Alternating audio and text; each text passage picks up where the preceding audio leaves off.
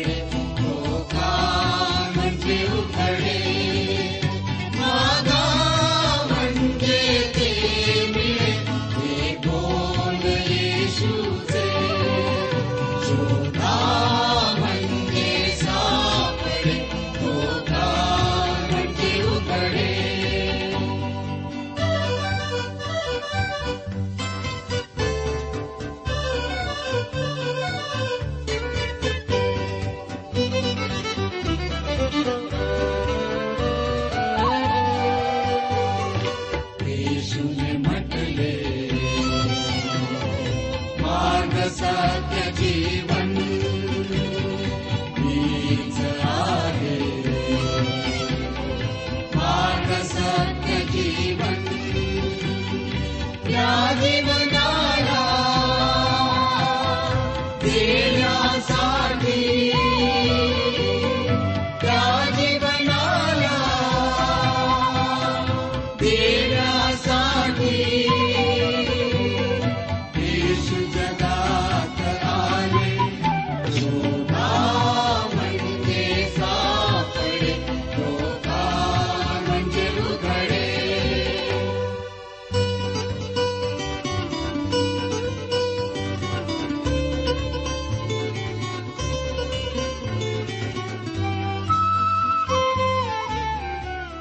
यावेळेला आपण प्रार्थना करूया.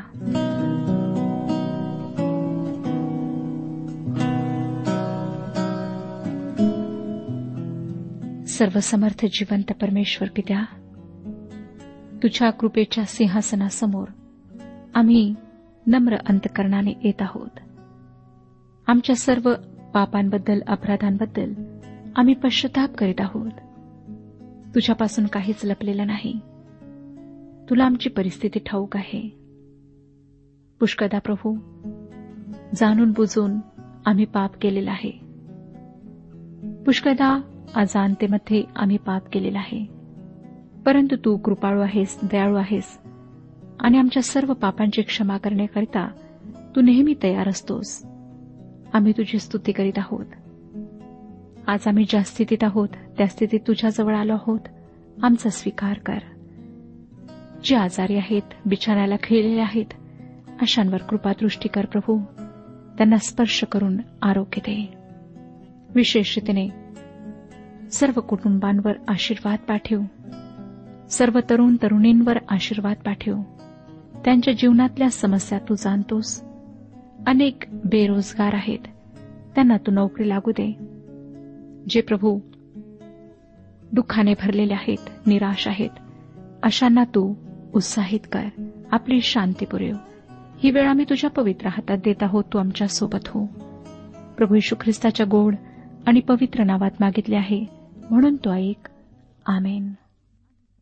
श्रोत्यानो आम्ही जुन्या करारातील नेहम्या ह्या पुस्तकाचे अध्ययन करीत आहोत आणि चौथ्या अध्यायाला आम्ही सुरुवात केलेली आहे. आम्ही पाहत आहोत श्रोत्यानो की कशा प्रकारे ह्या लोकांचे शत्रू ह्यांचा उपहास करीत आहेत. यांना निराश करण्याचा हतोत्साहित करण्याचा प्रयत्न करीत आहेत.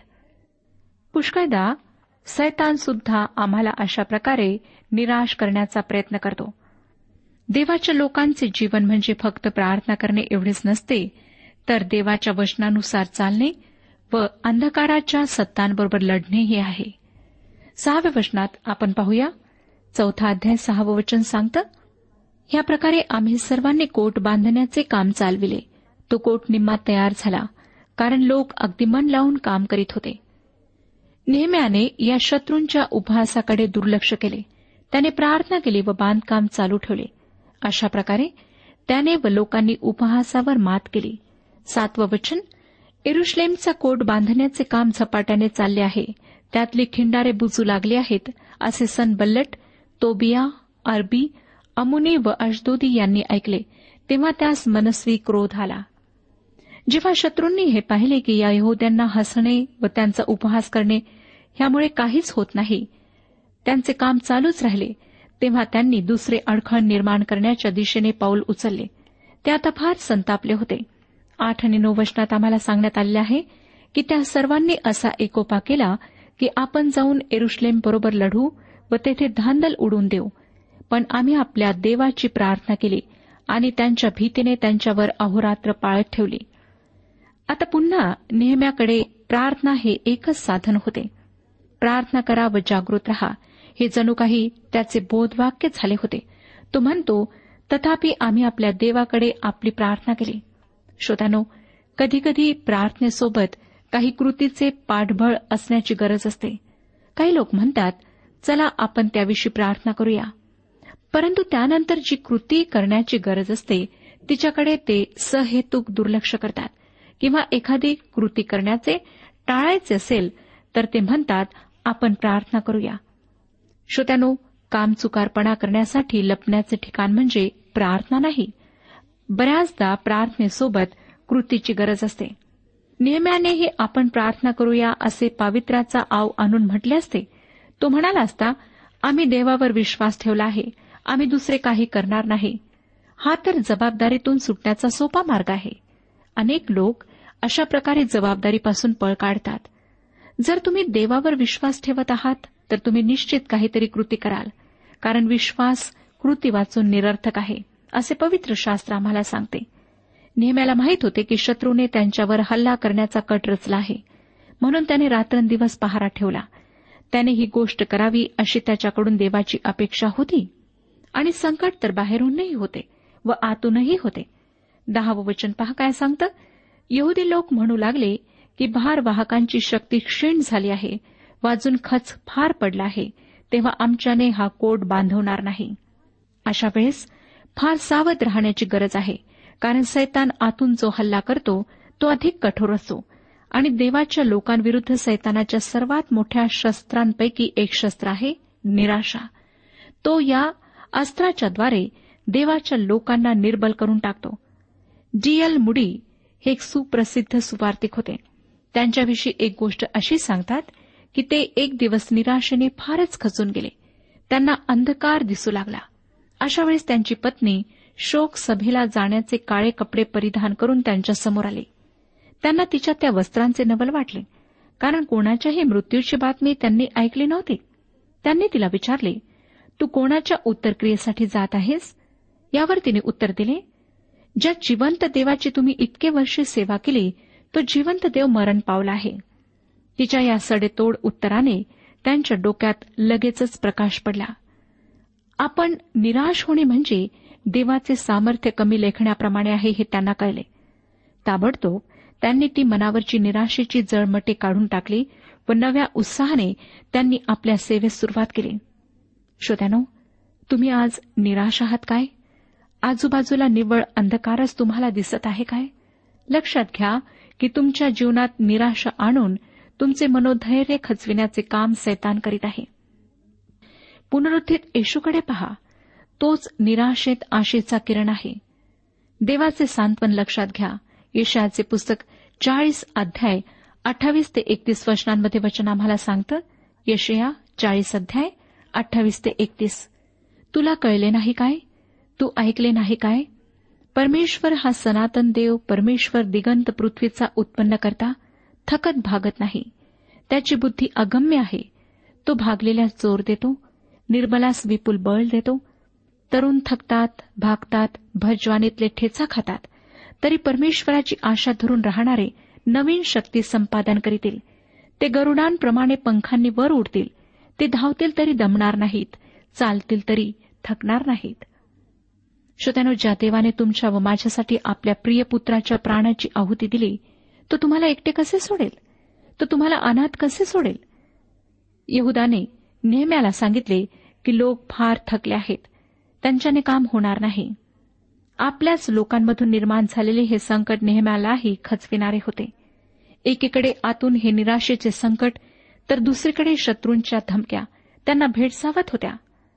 अकरा आणि बारा वर्षे पुढे आम्हाला सांगतात आमचे शत्रू म्हणाले आम्ही त्यांच्यामध्ये शिरून त्यास मारून टाकू व त्यांचे काम बंद पाडीपर्यंत त्यांना काही कळवायचं नाही की दिसावयाचे नाही. मग जे यहुदी त्यांच्याजवळ राहत होते ते चोहोकडून आमच्याकडे दहादा येऊन म्हणाले की तुम्ही आमच्याकडे परत या. शत्रूंनी येहुद्यामधल्या निराशेचा फायदा घेतला व त्यांच्यावर अचानक हल्ला करण्याचे ठरविले. आणि त्यांच्याजवळ जे यहुदी होते तेही या बांधकाम करणाऱ्यांना या संकटापासून दूर पळण्यास सांगू लागले. श्रोत्यानो जेव्हा आम्ही देवाच्या इच्छेनुसार एखादी गोष्ट करू पाहतो तेव्हा सैतान न चुकता आमच्यासमोर अडखण आणतो आम्हाला त्या इच्छेविषयी निराश करतो आणि जेव्हा अशा संकटामुळे आमचे प्रार्थना जीवन दुबळे होऊ लागते तेव्हाच आम्हाला पूर्ण खचविण्याचा सैतानाचा बेत असतो.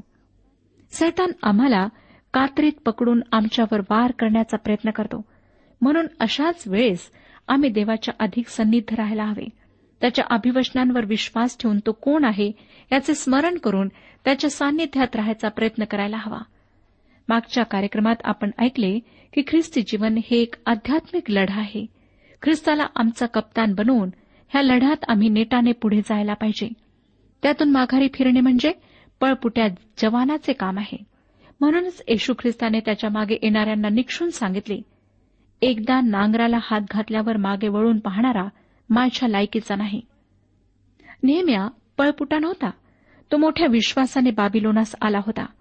देवाच्या चांगल्या हाताचे सामर्थ्य आपल्याला मिळत आहे यावर त्याचा विश्वास होता व तो या अंतर्गत व बाह्य संकटांना भिणारा नव्हता. त्याने या संकटाविरुद्ध काय धोरण आखले ते आपण वाचूया. चौथा अध्याय तेरावं वचन.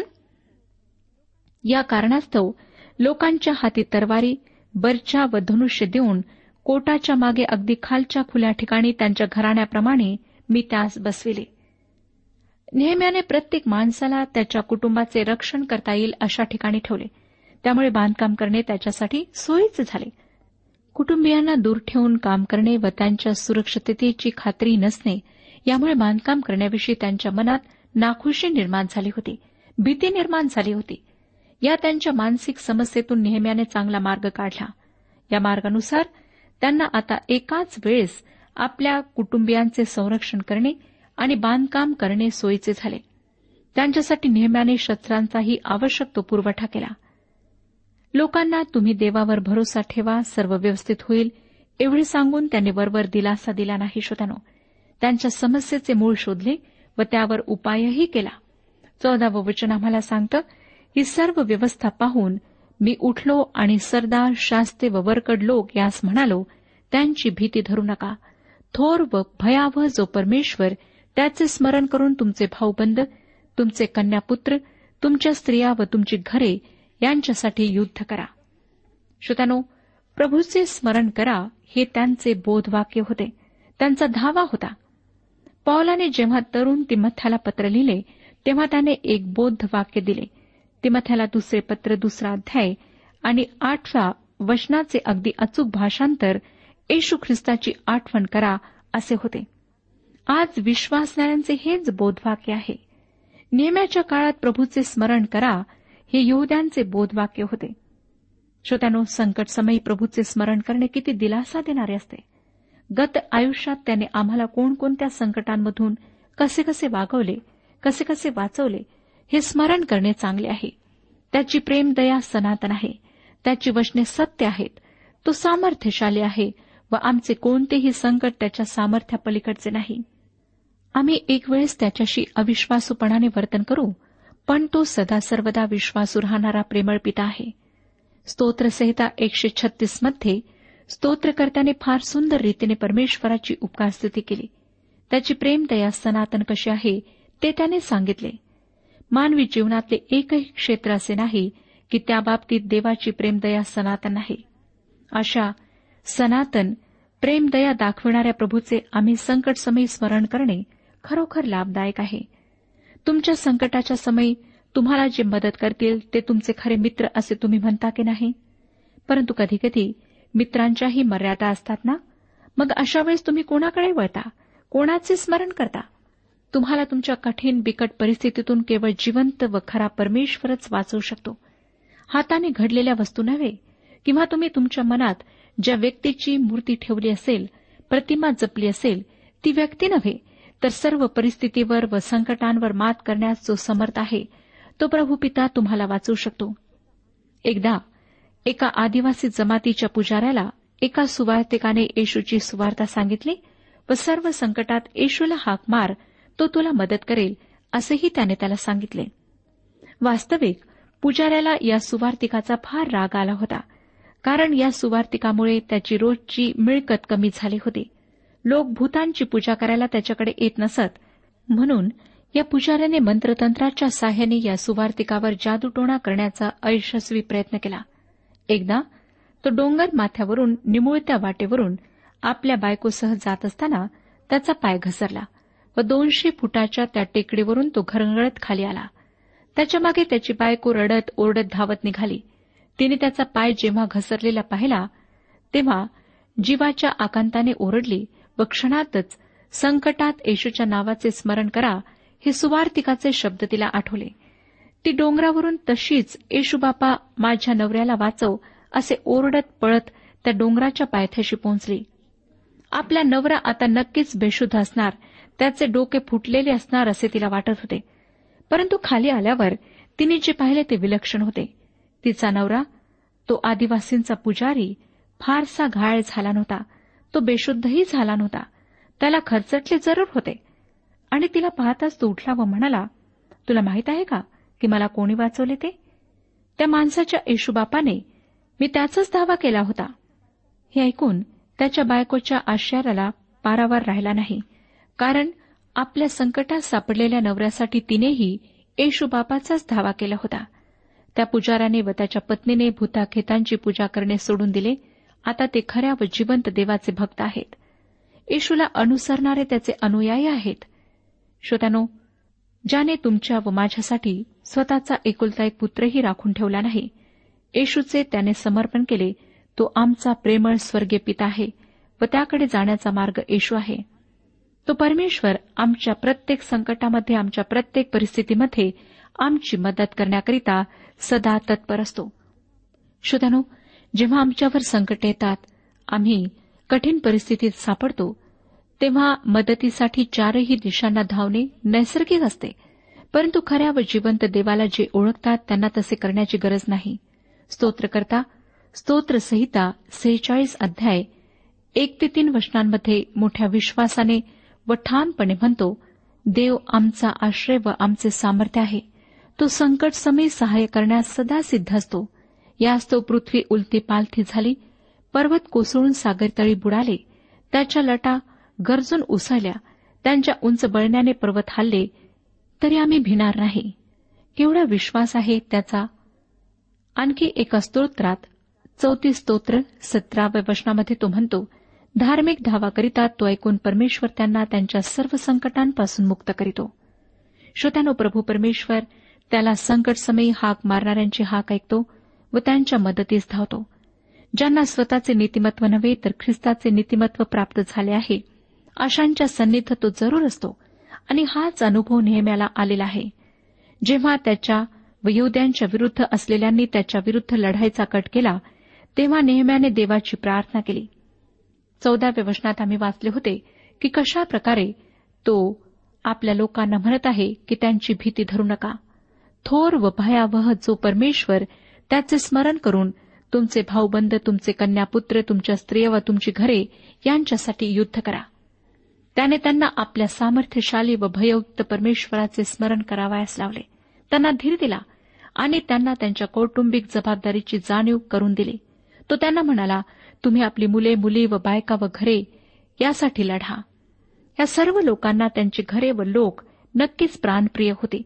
आणि देशासाठी नाही किंवा दुसऱ्यांसाठी नाही तर स्वतःच्या आप्त स्वकीयांसाठी त्यांनी लढावे असे नेहम्याने त्यांना सांगितले. फार सुंदर रीतीने नेहम्याने या लोकांची लढाईसाठी तयारी केली.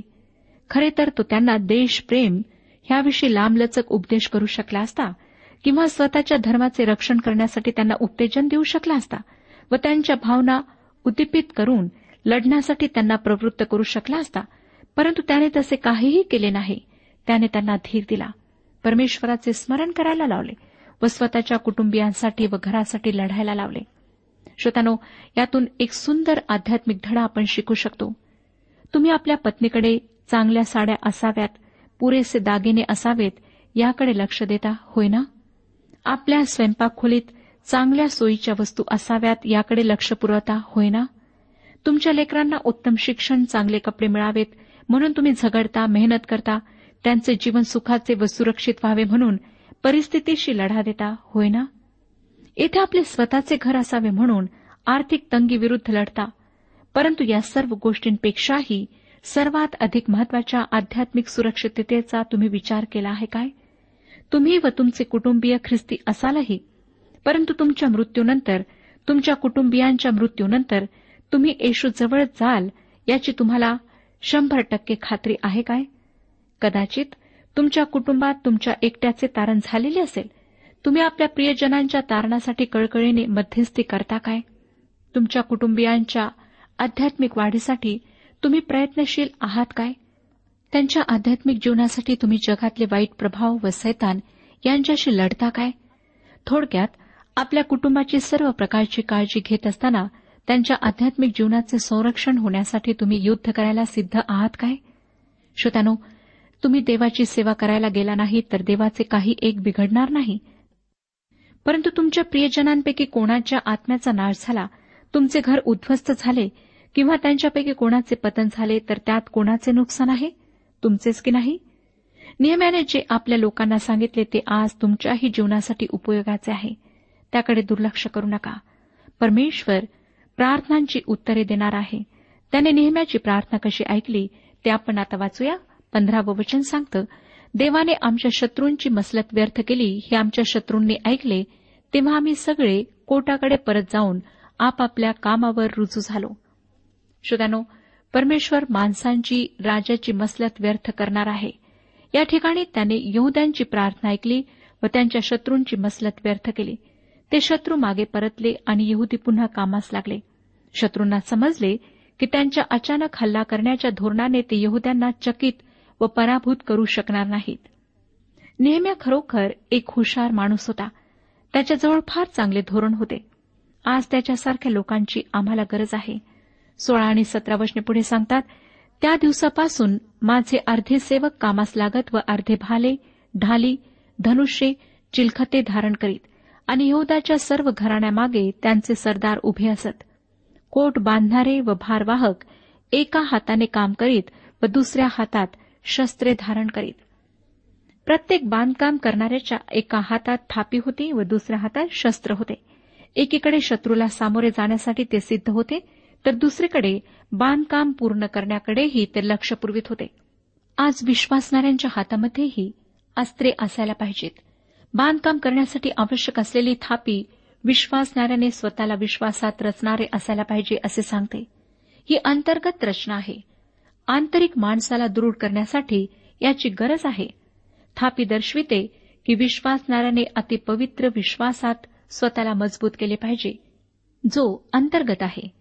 तारण झाल्या झाल्या व्यक्तीने एकदम देवाचे वचन सांगण्यास सुरुवात केली पाहिजे हे मत मला पटत नाही. मला नाही वाटत की ज्यांचे नव्याने परिवर्तन झाले आहे त्यांनी देवाच्या सेवेला तत्क्षणी सुरुवात करावी. त्यांनी प्रथम अनुभवाद्वारे ही गोष्ट शिकली पाहिजे की येशू तारतो संरक्षण करतो व सर्व गरजा पुरवून समाधान देतो. एखाद्या व्यक्तीचे तारण झाले आहे ही बातमी ऐकण्यासाठी चांगली आहे परंतु दोन एक वर्षांनी या व्यक्तीची विश्वासात वाढ झाली आहे असे ऐकायला मिळणे फार समाधानकारक असते. श्रोत्यानो सुवार्ता गाजवणे फार कठीण नाही परंतु सर्व परिस्थितीत आमच्या अंतकरणात रोपलेला विश्वास मुळावणे तो दृढ होणे आवश्यक आहे. जर देवाच्या वचनामध्ये आमचा विश्वास दृढ झाला नाही तर आम्ही देवासाठी काय फळ देणार? पौलाने या संदर्भात कलसेकरास पत्र दुसरा अध्याय सहा आणि सात वचनांमध्ये कलस्य येथील मंडळीला फार सुंदर रीतीने सांगितले. तो म्हणतो तर ख्रिस्त येशू जो प्रभू ह्याला जसे तुम्ही स्वीकारिले तसे त्याच्यामध्ये चालत राहा. त्याच्यामध्ये मुळावलेले रचिले जात असलेले तुम्हा शिकविण्याप्रमाणे विश्वासात दृढ असलेले आणि निरंतर उपकार स्तुती करणारे व्हा. आम्ही ख्रिस्तामध्ये रचले जाण्याची त्याच्यात आमची वाढ होण्याची गरज आहे. आणि त्याचबरोबर आत्म्याची तलवार म्हणजे देवाचे वचन आमच्या हातात असणे आवश्यक आहे. या तलवारीच्या साह्याने आम्ही आमचे संरक्षण करू शकतो. आमच्या एका हाती थापी व एका हाती तलवार असायला हवी. कोणत्याही व्यक्तीची या दोन साधनांशिवाय आध्यात्मिक उन्नती होऊ शकत नाही. अठरा ते वीस वचने पुढे सांगतात बांधकाम करणारे आपल्या कमरेस दरबार लावून काम करीत रणशिंग वाजविणारा माझ्याजवळ असे. मी सरदारास शास्त्यास व वरकड लोकांस सांगून ठेवले होते की हे काम मोठे व विस्तृत असून कोटावर काम करीत असता आपण एकमेकांपासून दूर असतो. तर रणशिंगाचा शब्द जेथे ऐकू येईल तेथे तुम्ही आमच्याकडे एकत्र व्हा. आपला देव आपल्यातर्फे लढेल. श्रोत्यानो नेहम्या त्यांना म्हणाला मी लक्ष ठेवतो टेहळणी करतो. तुम्ही करण्याचा आवाज ऐकला की जेथे करणं वाजेल त्या ठिकाणी एकत्र व्हा. मग आपण शत्रूला सामोरे जाऊ. या ठिकाणीही नियम्याचा देवावरचा दृढ विश्वास आम्हाला आढळतो. एकवीस ते तेवीस वचने पहा काय सांगतात? या प्रकारे आम्ही काम करू लागलो. त्यांच्यातले अर्धे लोक पहाटेपासून तारे दिसू लागूपर्यंत भाले घेऊन उभे असत. त्यासमय लोकास मी हेही सांगितले होते की प्रत्येक मनुष्याने आपल्या दासासह एरुश्लेमेच्या आतच रात्रीचे बिऱ्हाडास राहावे म्हणजे ते रात्री आमची रखवाली करीतील आणि दिवसा काम करीतील. मी आपले कपडे उतरीत नसे. तसेच माझे भाऊबंध माझे चाकर आणि माझ्या मागून चालणारे गार्दी कोणीही आपले कपडे उतरीत नसत. ते सर्व आपापली शस्त्रे हाती घेऊन पाण्याला जात. श्रोतनो ह्यावरून आम्हाला दिसतं की हे लोक सतत जागृत राहत होते सावध राहत होते. आमच्या आत्मिक जीवनात सुद्धा आम्हाला सावध राहायचे आहे. आम्हाला परमेश्वरावर विसंबून राहायचे आहे आणि पुढे जायचे आहे. परमेश्वर ह्या विषयात आपले मार्गदर्शन करो आणि आपणाला आशीर्वाद देऊ